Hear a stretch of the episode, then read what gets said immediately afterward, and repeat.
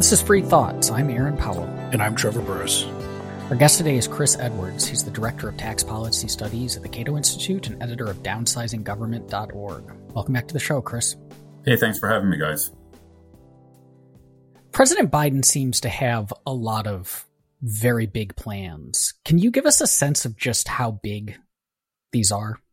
Yeah, the, over the pandemic, over the last year, the federal government's passed about $3 trillion of relief spending, an absolutely enormous amount of money. Even if uh, President Biden doesn't pass his latest two $2 trillion plans, federal spending this year is going to be around 6.8 trillion and tax revenues are only going to be around 3.4 trillion. So we're going to be just this year, we'll be pushing another 3 trillion dollars of borrowing uh, and costs off to future generations. It's it's extraordinary what's going on in Washington, and it really isn't going to. Uh, it's not going to end well. Yeah, that's sort of what the we are talking about today. Not exactly these programs per se, which are sort of your, all of your expected big government programs that many people on the left have been pushing, and maybe a few more.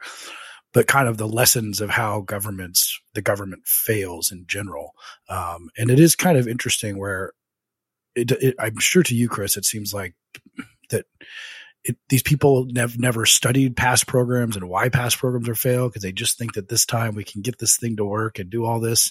Um, so just like, as an outset, like, is this, is this more, is this bigger than like say New Deal programs or other things that have failed in the past? Um, uh, is something that we should be aware of and then we can get to exactly how they fail. You know, I think the central failing uh, with all these programs Biden is proposing, and some of them that Republicans support, so you know, new new social programs like for paid leave or new infrastructure programs that Republicans support, is the uh, the pushing aside of federalism. That you know, if if a new paid leave program makes sense, well, then state governments can and will do it, and indeed, eight states already have paid leave programs, and you can debate the merits of those, but if a state wants to do that, they can do that. Uh, state governments can raise their own money anytime to expand their highway system, and many raise their own gas taxes uh, uh, frequently. So, uh, the first question that reporters never seem to ask the federal politicians is, why does the federal government need to do this? What is there some failure at the state legislative level that you know? Is there some reason they can't do it? Um, so, you know, and this goes to the b- basic problem of at the state level and local level um, policymakers they have they can balance the costs and benefits of programs much better. They generally must balance their budgets. If they want to build a new highway or have a new paid leave program, they got to raise the taxes to do it. So they got to convince enough voters to support the tax hikes for the new program. At the federal government level, federal government runs massive deficits and you have this severe log rolling problem that people routinely vote for programs that do not have true majority support in the nation. Uh, and so all these, these bad programs get passed in Washington.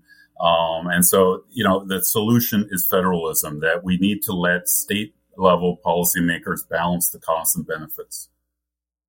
And we've had large federal programs for a long time, but has there been an increase or a change in thinking about the balance between doing things at the federal level and at the state level as we've seen an increase in, I guess, the nationalization of politics? Like it seems like, you know, we, we talk about, there talks about like the, a shrinking of state and local media coverage in favor of coverage of federal level things that that's the politics federal level politics are what people pay attention to and i'm wondering if that's created a perception, a changing perception of the country as the country is this one big thing governed by the federal government. Therefore, the federal government should do stuff versus it's a collection of states. That's right. If you go back a century, most government in America was at the state and local level, and the federal government was very uh, small. That changed during the 20th century. Uh, I think there's two main reasons for it. One is once we had an income tax in place, and that income tax uh, became uh, progressive, in other words, hitting higher earners more. Uh, the political left uh, favored pushing up spending to the federal level. If you fund a program like paid leave at the state level, the taxation for it will be roughly proportional. If you push it to the federal level, you can raise most of the money from higher earners. So that was so the left has liked centralization and they constantly push for it. Uh, the other thing that's happened is uh, lobby groups. You go back to the federal, the first federal highway program passed a century ago in 1916. Uh, if you look at the history of that, you see that, uh, you know, Henry Ford had his automobile. There became a demand for uh, better roads in the country. Uh, these state automobile associations started forming, and initially they started lobbying their state legislatures for better roads. Then they realized, hey, we can go to Washington and lobby a single legislature to get this money for roads that we want. And then the other lobby groups started figuring this out. Educational lobby groups realized, hey, if we go to Washington, we just have to uh, lobby one legislature to get additional spending rather than um, going around to the 50 state capitals. So there's a lot more efficiency in lobbying at the federal level. It's interesting because when we get into some of these failures, one of my big sort of pet peeves in policy debates is comparing America to say Denmark on a question of say healthcare uh, or, or, really anything uh, where it says, well, if Denmark can do it, if they could have a centrally planned like single payer healthcare or any other say Scandinavian country, then why can't America do it? And it seems that one thing that they're just missing is there are fundamentally different rules for governing 330 million people versus say i don't know 20 million in denmark that's just a guess. Uh, this is not a category this is not like an incremental difference it's a categorical difference and that doesn't even bring in the, the federal system of america. There's just never really thought about how when you compare america to any european country it doesn't make sense on a scale size. It would be more comparable to the entire eu and look how ungovernable that is if you tried to put something in place. But no one ever seems to bring this up that, that, that we are we were split up into units for a reason yeah, government fails for basic structural reasons that, that we all uh, know about. I mean, the government uses coercion and it replaces uh, voluntary exchanges in the marketplace that are mutually beneficial. Government programs, you know, use top down, one size fits all solutions. So governments, all governments have these sorts of failures. But you're right that the, because the federal government is so massive, it creates a special and additional failures. The federal government, for example, uh, has 2,300 different subsidy and benefit programs. The federal budget is a hundred times bigger than the average state government budget in the United States, a hundred times larger. So, you know, that means that, you know, legisla- legislators are supposed to oversee all these programs to make sure they work. They're supposed to weed out the ones that don't work and cancel them. Uh, they never do. They don't have time. As we all know, federal members of Congress, they spend most of their, their time uh, raising money and giving speeches. They don't have time to weed out the programs that don't, that don't work. So, uh, at the state and local level, uh, there's much more pressure on uh, policymakers uh, to make sure programs work because they have to raise the taxes to fund them, uh, and there are fewer programs. that can keep a closer eye on them. The federal government, uh, you know, has just descended into this kind of circus where there's really very little oversight of programs. Before we get to the sources of government failure, I want to clarify what we mean by that term, because one way to think of it is the government has a certain aim and institutes a program in order to achieve that aim and then it fails because it doesn't achieve that aim or it achieves it poorly or it achieves it you know in a much more expensive way than it otherwise could or so on. The other way we could think about failure is the government has a certain purpose. The things that it's doing violate that purpose and therefore it's failing in its its obligations, its goals. And those are two different ways to think about it. And it sounds like in the conversation so far, you are using it potentially in both ways. Right. So my 2015 Cato study called "Why the Federal Government Fails." Uh, I, you know, I had to confront that issue, and I and I say in that study that indeed, you know, whether you're liberal, conservative, libertarian, you have different conceptions of government failure. I divide government failure sort of how uh, you, you uh, expressed it there, but uh, two ways. One is uh, operational failures these are things we're all familiar with. Uh, you know, red tape costs, bureaucratic failures, fraud, corruption, uh, pork barrel politics. Uh, those are operational failures. But then the second uh, category is intervention failures, where the federal government comes in and takes over uh, functions that ought to be in the private sector or handled at the state and local government level. These are failures because, you know, if the federal government, say, takes over um, paid leave for the country, um, they're going to do it uh, less efficiently than if you left it at the state, local, or private level. So it's a failure of intervention. Federal policymakers shouldn't have got involved and for, from a libertarian perspective, one of the big failures with Washington is that they, they impose all these policies on Americans that undermine our freedom, uh, our personal freedom and prosperity. So um, you know, while policymakers might have all kinds of economic arguments for programs, if they intervene uh, in certain ways and you know damage our freedom, which is you know it's hard to measure, that's you know that's a that's a failure. Our, our federal government shouldn't be doing that. We have constitutional uh, rights that they should be protecting, uh, but you know often in their um, their efforts to please you know the, the the public in the short term, they take all these policy actions that damage that damage our freedom. And that's a big problem too. So you've created a kind of taxonomy of government failure and, and how you see specific reasons why government fails. And we can get into even, you know, why that might be worse at the federal level and the state level, something we've already mentioned. But I think we can kind of like go into this and just look at your one of your first reasons, which is top level coercion, which which kind of describes what government does to some extent. Uh, so is that is that how is that a source of failure for the government? Well, you know, markets in free society, there's, you know, is, is, um, uh, composed of voluntary exchanges, which are mutually beneficial. You go to the grocery store, you buy groceries, you benefit, the, the, the grocery store benefits. How do we know that? Well, because you did the transaction voluntarily. Government doesn't work like that. It uses top down coercion. It forces people, forces taxes out of people, forces regulations on people. So that means it destroys information when it takes action and it has to use guesswork. So, you know, how does, how do wine and beer producers know whether to produce more wine or beer? Well, they can look at market signals and prices and demands. But how does the government decide whether it's, it should spend more money on, say, fighter jets or food stamps? It has no metrics. It has no, uh, there's no market signals to tell it what it should produce. It's all guesswork. So that's one of the basic problems with a, with uh, coercion and government action. Another basic problem is that co- coercive action creates winners and losers. In the marketplace, generally, uh, transactions are mutually beneficial. They're win-win. Governments don't work like that. They create winners and losers. They create a new subsidy program. They have to forcibly extract taxes from people uh, to use to spend on other people. When they impose regulations, they create winners and losers. So that's there's these basic problems with government action uh, that you can't really get around, and it's why we should leave most activities in society in the private marketplace.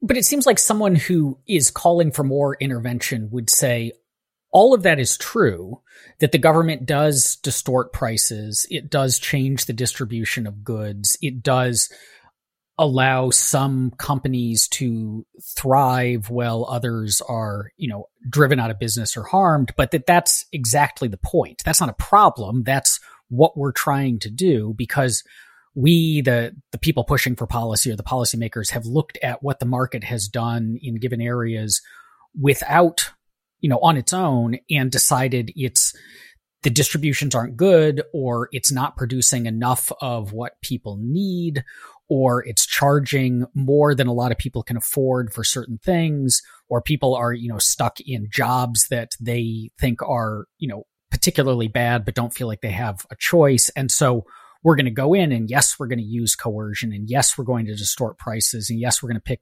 winners and losers and maybe there's some problems you know it's not going to be perfect but it's it's going to be a corrective at least to the problems we identified in the way the market had been doing things so there's a bunch of problems with what you just said, uh, Aaron, playing the devil's advocate there. So, so one is is that politicians are always over optimistic uh, in how they can redesign society. Like Adam Smith, you know, think, saying that you know politi- leaders think they can move pieces on a chessboard around efficiently.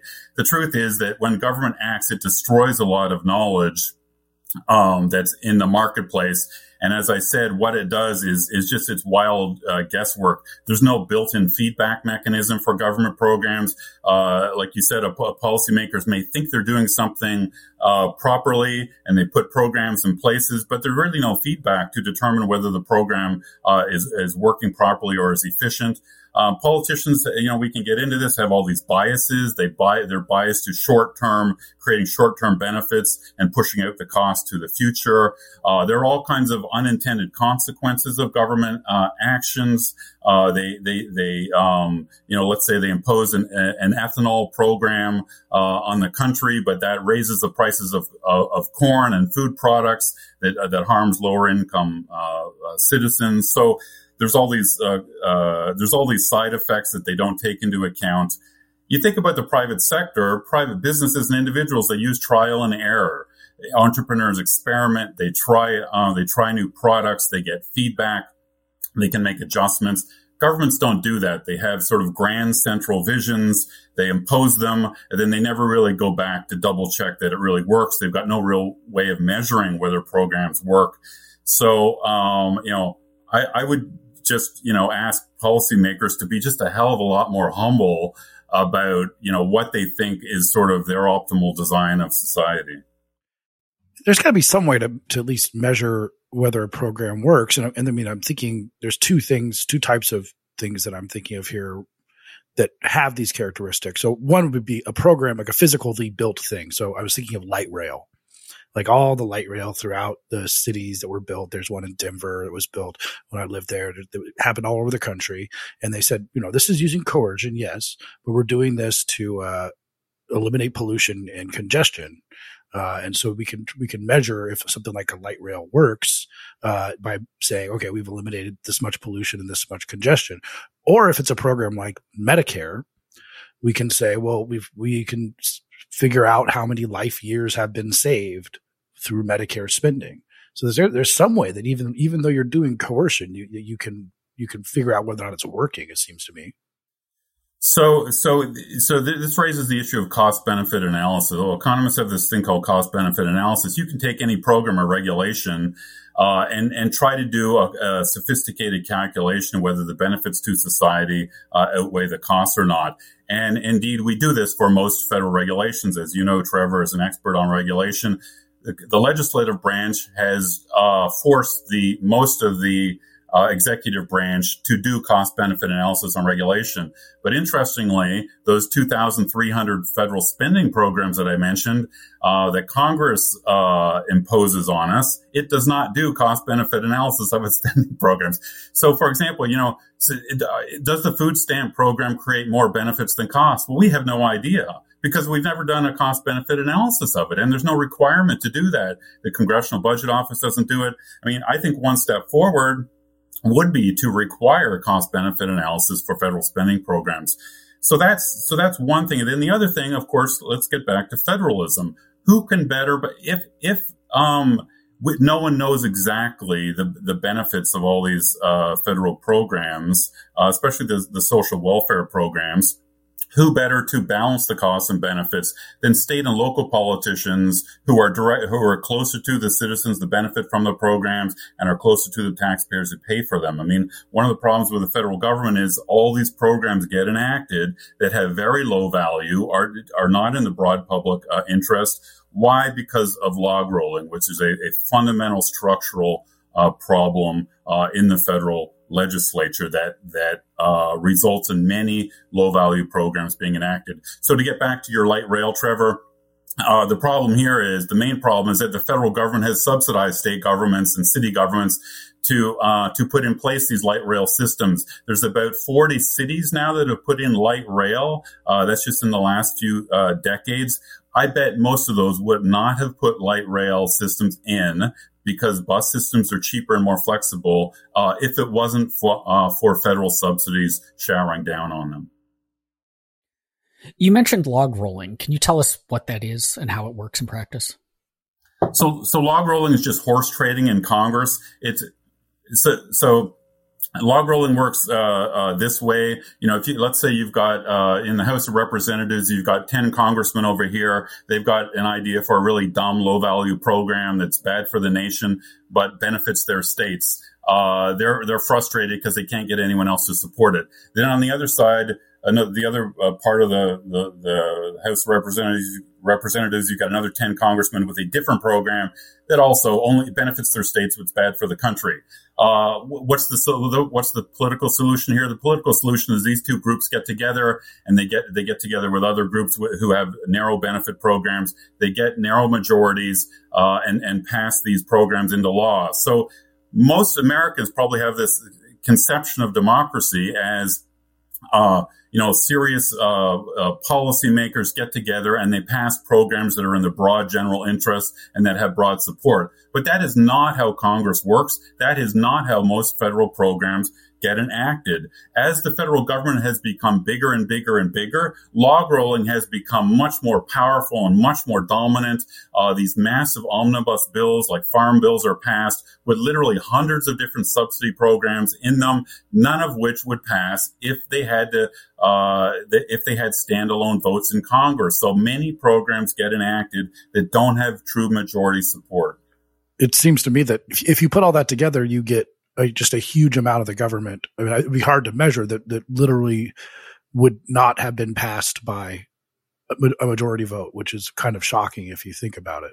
So, you know, the interesting thing about log rolling, so that is a word that comes out of the 19th century. I go uh, in my uh, Cato study, Why the Federal Government Fails, into some of the 19th century history.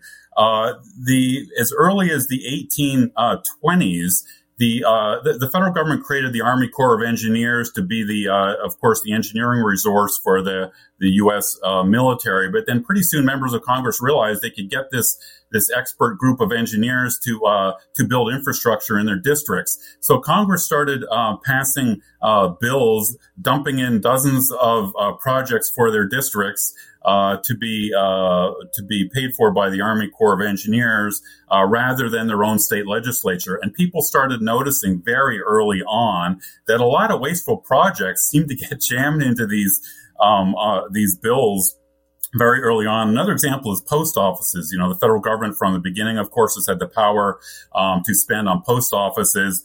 And um, uh, at, at, first, each individual post office was voted on separately in standalone votes. But then they started bundling dozens and dozens of them together toward the end of the 19th century. And people began noticing that a lot of these post offices were not needed and wasteful. So this problem has only got worse as the federal government's got bigger. Congress doesn't doesn't have time literally to pass all these programs separately. It bundles into, them into massive omnibuses, and so that's why eh, you know we get much more waste today because of these omnibus bills.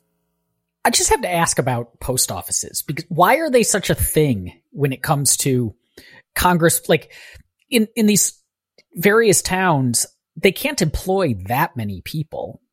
Like what is what is it about post offices that gives that makes them so front and center in so many of these legislative log rolling? It's a good it's a good question. You know, I've I've argued for a long time and written at Cato that the U.S. postal system ought to be privatized, as it has been privatized in in uh, a number of other countries. Uh, there's about, the post office itself estimates that there's about thirty thousand locations across the country that only get two or three customers a day, literally. Um, they, the post office itself wants to close these locations and has for many years, but it, it is prevented because uh, of by doing so because individual members of Congress will fight to the death for the uh, post office locations in their district. I mean, where I live in uh, Arlington, Virginia, there's two U.S. post office locations within half a mile of each other. It's completely, it's completely stupid. It makes no sense at all. And one of them ought to be closed. Any business, you know, would close one of these locations. But of course, this is, this is a general problem in, in, uh, with the federal government. The federal government tries to run businesses where the, uh, where it doles out the benefits broadly, uh, to every member of Congress rather than making sort of rational business decisions. Another reason that you cite for government failure is lack of knowledge. Um, and you, you write that the federal government lacks knowledge about our complex society. But I mean, the people in the federal government are members of that complex society and the federal government is pretty big. So it seems like they have some knowledge of, of our society or at least to be able to do some things. Uh, you know, not really. Um, and I, let's go back to something I said earlier that, you know, the problem with the way government acts is it uses coercion, which destroys info- the creation of information. Markets generate information when, when people trade and make mutual, uh, mutually beneficial, um, um, choices and decisions. Uh, they generate information on prices. Entrepreneurs can experiment with new products and find out whether they work or not. There's feedback, as we talked about. There's trial and error. Uh, government has none of that information.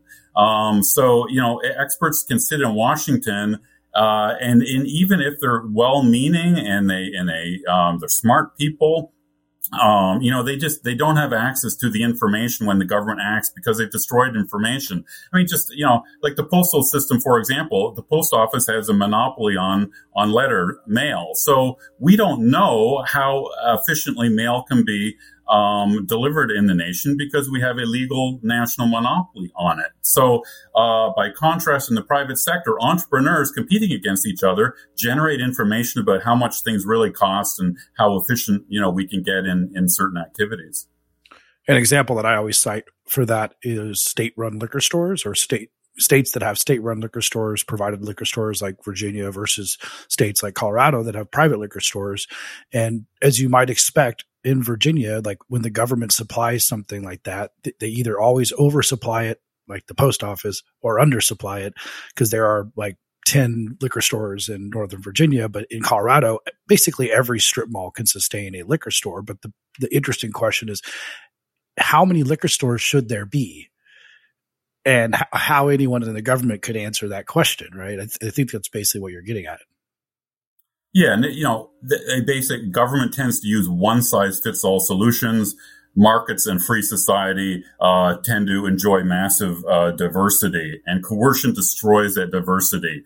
Uh, you know, who who knows what the, the, the next big technology in Silicon Valley is going to be? Um, we've got hundreds and hundreds of entrepreneurs and businesses trying to discover it getting feedback from customers. We don't know. But then here comes in President Biden. He's got, wants to spend hundreds of billions of dollars on certain technologies like electric vehicles, for example. Well, how do they know electric vehicles are the best uh, way to go. Maybe hydrogen cars will be the, the real future of American transportation. But, you know, he's going to be spending hundreds of billions of dollars on electric vehicles, which is going to preclude markets from moving towards possibly more efficient solutions. Or, you know, we subsidize wind and solar power they, they seem like maybe a good idea, but but maybe solar power is much better than wind. But we don't know because the government massively subsidizes both of them. So we're not letting markets generate the information about which activities are actually worthwhile. On the liquor store thing, though, I mean, it seems like you could have these big government programs while having mechanisms for, you know, not over or under supplying. Like, and maybe this question was answered by our postal service conversation, but if, if Virginia, Virginia runs its Virginia ABC stores, which are the only place to buy liquor and they're state run. But if there are a ton of them and they're not selling very much such that, you know, they're not, they're not earning a profit why can't the state of Virginia just say, just like any other business, because there are chains of stores all over the place, you know, and those chains can shut down underperforming branches. Why can't the government say, we, it turns out we don't actually need this many ABC stores within this radius. We're going to close three of them. Well, for one thing, we don't. Uh, if if the government has a monopoly on something, we don't know what the, the true costs are. We don't we don't know what the you know what sort of efficiency we could be wringing out of the system. So um, you know, the, the Virginia alcohol stores might be earning a profit, but the cost might be vastly inflated and they only earn a profit because they have a monopoly and, and they're selling a product that's in high demand. So, you know, we don't know. The entrepreneurs could come in and sell liquor for half the cost. Um, they could use their employees more efficiently. They could have more efficient management, but you know, we don't really know that when it's when the government operates these stores. What about the incentives of politicians? Because you you've kind of you you split up into two different incentives, and you mentioned a little bit. There's bureaucratic incentives and there's political incentives. Uh, now that's a feedback mechanism. Um, you know, the that's what you're supposed to do. You're supposed to go and vote out your person who you don't like and you don't like what they're doing. Um, so that would seem to at least somewhat correlate with what people want to some extent that they they don't like this thing so they they vote them out and so the politicians would then react by giving people more what they want is that is that a silly kind of possibility, or is that not how it works? I'll give you two problems with that, Trevor. One is what I mentioned about log rolling. Yes, members of Congress, we might assume, vote for the interests of their district. But from the from the broad general interest of the American public, many they, they many things they vote for are failures for the country uh, overall. They will always support funding the fighter jet that is built in their district, but that doesn't mean the new fighter jet is actually good. The, the nation really needs that new fighter jet. The second uh, issue is this uh, economists use this wonky phrase called fiscal illusion. Members of Congress uh, are great at sort of playing hide the cost. Uh, the benefits they advertise, they talk about, they give speeches about the ben- the great, lovely benefits of these programs, uh, but they don't. They, they, try to hide the cost. So they hide the costs in many ways. Uh, they borrow money and use debt, so the costs are pushed to the future. Uh, a lot of uh, taxes are raised uh, from businesses. Well, that hides the cost from voters.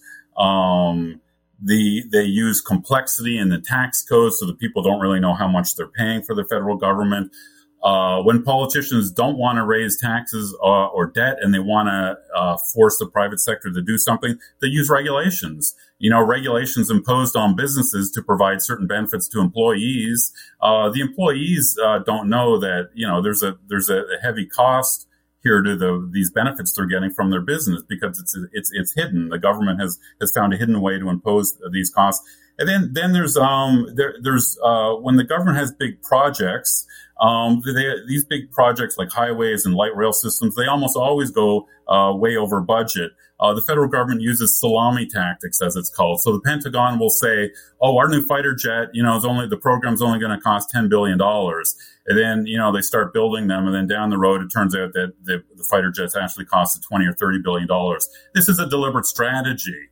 Um, the Pentagon and other agencies with big projects use it. They they claim that the costs are low, but later on, like like slices of salami, they let they they admit more and more uh, that, that, that, these projects at higher and higher um, costs. So.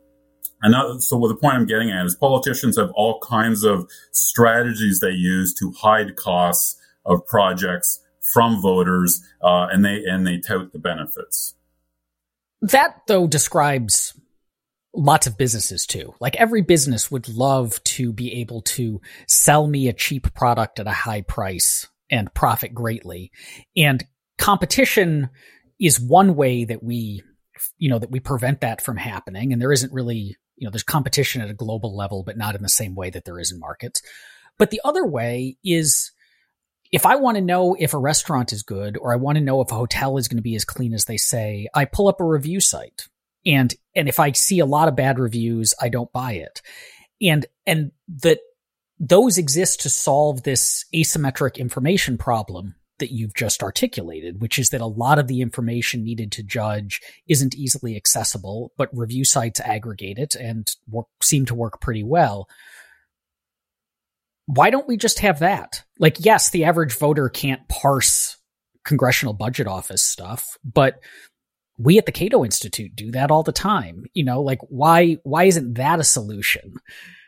Well, it is, it is part of the solution. I mean, you know, the government has expert agencies like the Government Accountability Office that, that does examine and analyze programs for failures and the like and produces hundreds of reports uh, every year. Most members of Congress uh, ignore them. Uh, the general, they're too kind of wonky for the general public to really uh, read them.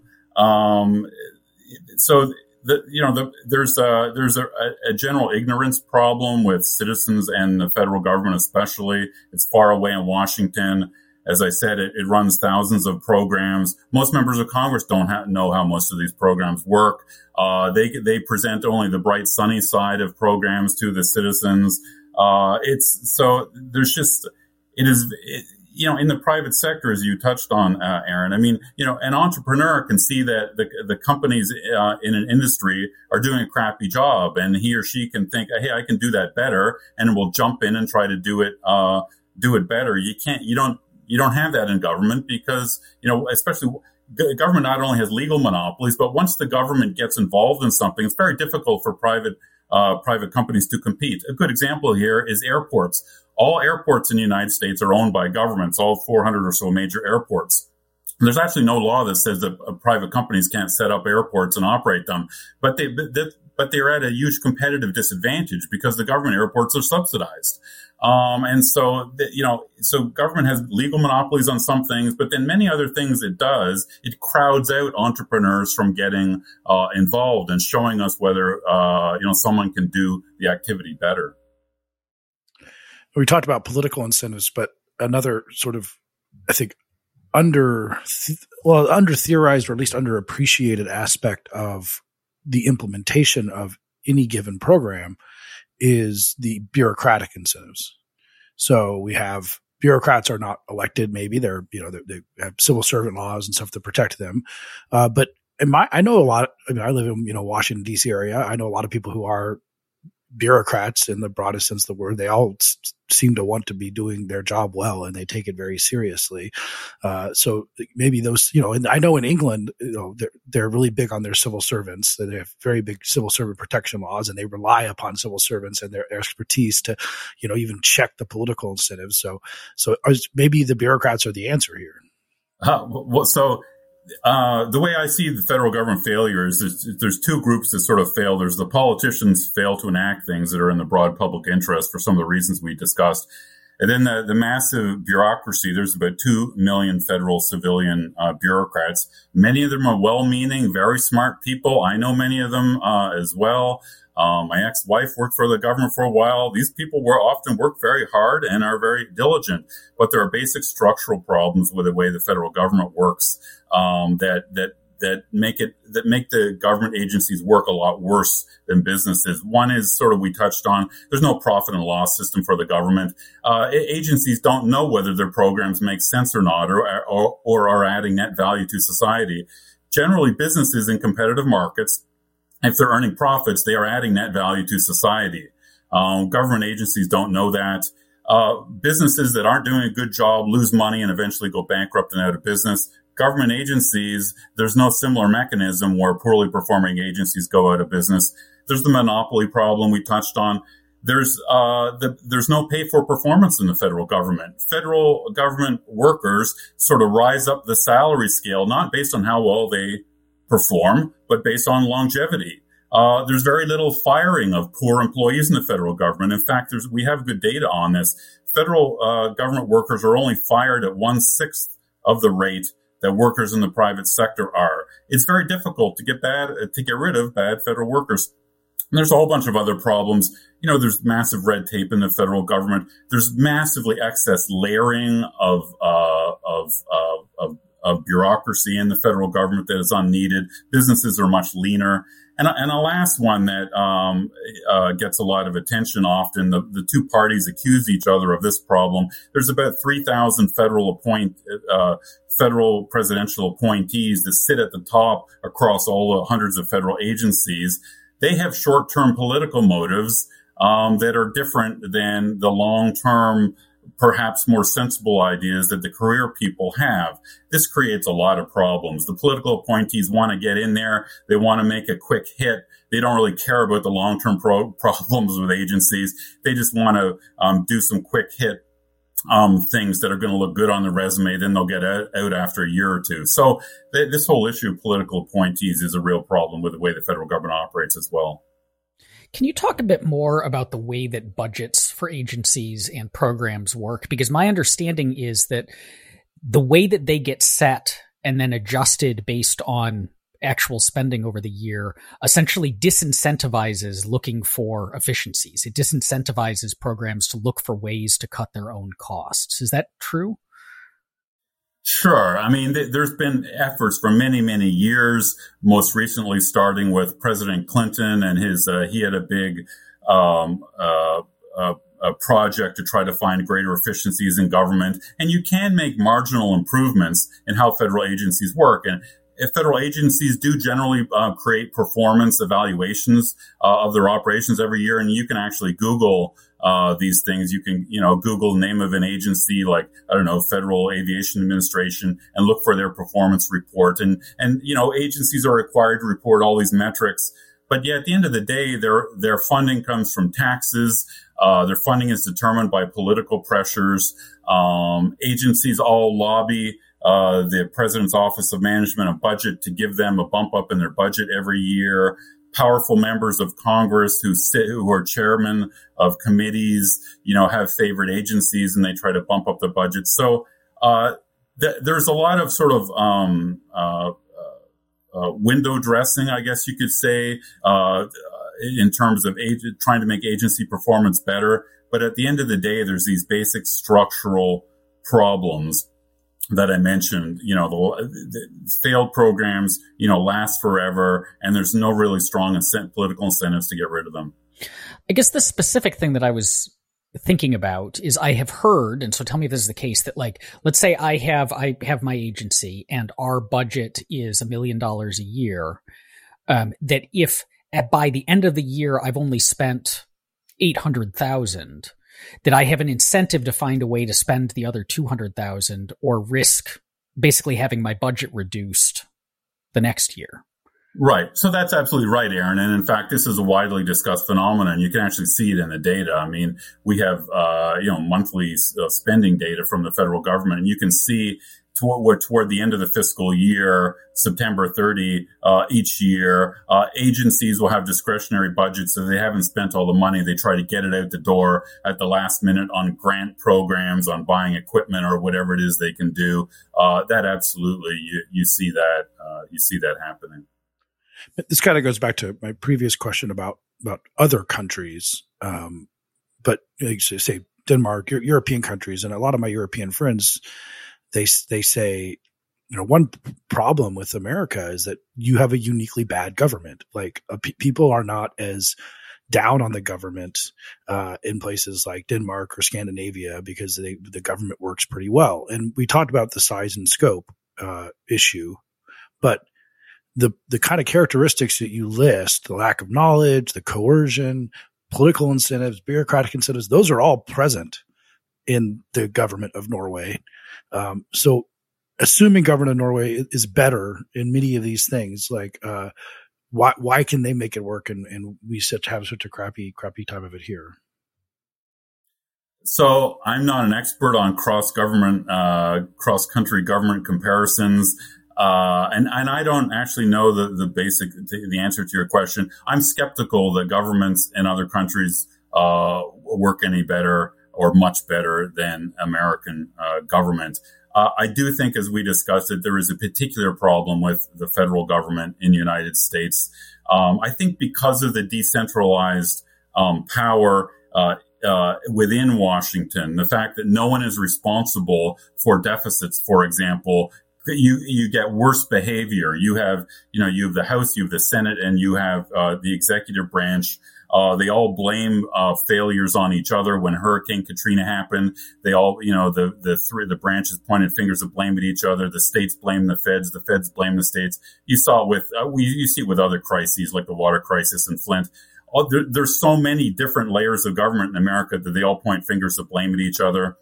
I do think that so, you know, I grew up in Canada with a British, which has a British parliamentary system. The prime minister is essentially a short-term dictator in Canada if he is a majority in parliament. Uh, there's good and bad there. The good is, is that everyone knows who is responsible for decisions in Canada. Uh, you know, for federal programs, it is him. It is the prime minister. If you have a big uh, deficit or debt, everyone knows who is responsible. Um, that is, you know, in the United States, you know, the uh, the Democrats blame the Republicans for the deficits because of the tax cuts. The Republicans blame the the Democrats for their uh, extra spending, uh, and uh, so I, I think this lack of responsibility is a real is a real problem, and yet one more reason to move power out of Washington back to state the state level. That might answer my my next question, which was, it seems like a lot of these inefficiencies we've talked about would also apply to other organizations, right? Like we have, there are corporations in the United States that have bigger stock, stock market caps than the GDP of, of whole countries and are enormous with huge numbers of employees and levels of bureaucracy and all that. Do we see these same kinds of problems? Are these problems unique to government or, or would the arguments that you're making now also say it's probably, we're probably going to get more failure in an extraordinarily large corporation than we would in a small corporation. Yes, big corporations have bureaucracy problems too. Of course, I've worked in some of them, and, and you folks may have uh, too. They have big, they have big uh, bureaucracy problems. However, they are less so than the federal government. And to give you one example, so the federal government has massive amounts of red tape or bureaucratic rules on everything. Someone can't, you know, send emails without you know layers of rules, you know, surrounding it. Um, why is that? It's because in the private sector, it is easy for uh, headquarters to uh, to make sure that their uh, regional divisions are doing a good uh, they're doing a good job. Are they earning uh, profits? Uh, that is a basic metric that private businesses can use.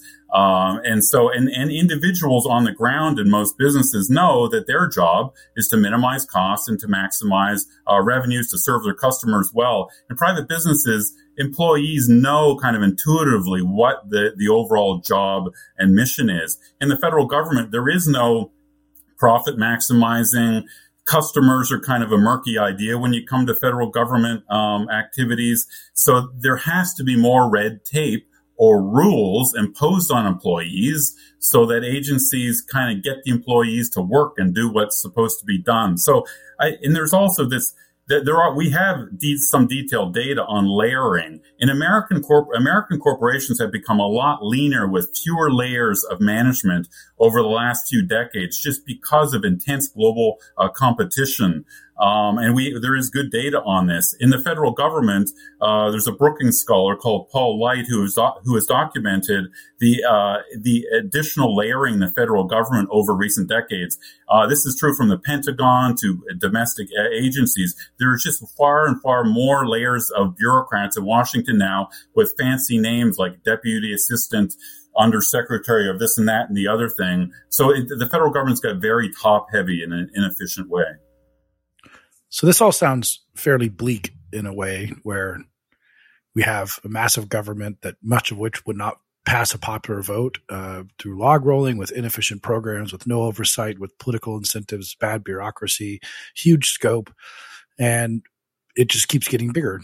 Um, so aside, I mean, so one thing to talk about is, is, federalism is one thing we should be pushing, but we we have these programs. Is, is there anything we can do like with to the federal government because we tried to put in cost benefit analysis with with OIRA. I mean, is there something we can do to try and fix any of this, um, or this, or should we just be throwing up our hands and saying, "Well, it's not fixable"? You know, one of the basic problems here is that you know you would think so. So one party is clearly today for much bigger domestic spending in Washington. That's the Democrats, and Republicans are really all over the map. And I think one of the problems is there's never really enough people in one of the parties, and say today the Republican Party, who really believe in limited government. And I think part of the basic problem is the self-selection problem of the type of people who want to uh, run for Congress and get elected to, to the federal legislature. They're do-gooders. They want they have all this federal government power, and it sort of seems to them that hey, we ought to use this federal power to do good for society. They're mistaken uh, I believe, and, and the federal government, most of its actions do not do good. But that's what they believe. So there's a there's this huge uh, self selection problem. I mean, there's been you know we need structural reforms. Um, you know, Cato Institute scholars have proposed many of these structural reforms over the year. Term limits for members of Congress, you know, so that they. Um, it does seem that um, initially some reform minded people get elected to Congress but then after a period of years and having you know their office being flooded by special interest lobbyists year after years they start you know they start buying the line that all these spending programs are good for the nation. Um, and so and then you know then we have there's various ideas to impose to uh, to pass a balanced budget amendment to the constitution or some sort of spending limits so that at least you know we can we can force the politicians to make the sort of cost benefit trade off we talked about earlier. So uh, you know, I'm in favor of structural reforms. Uh, we haven't been very successful in recent decades in passing any.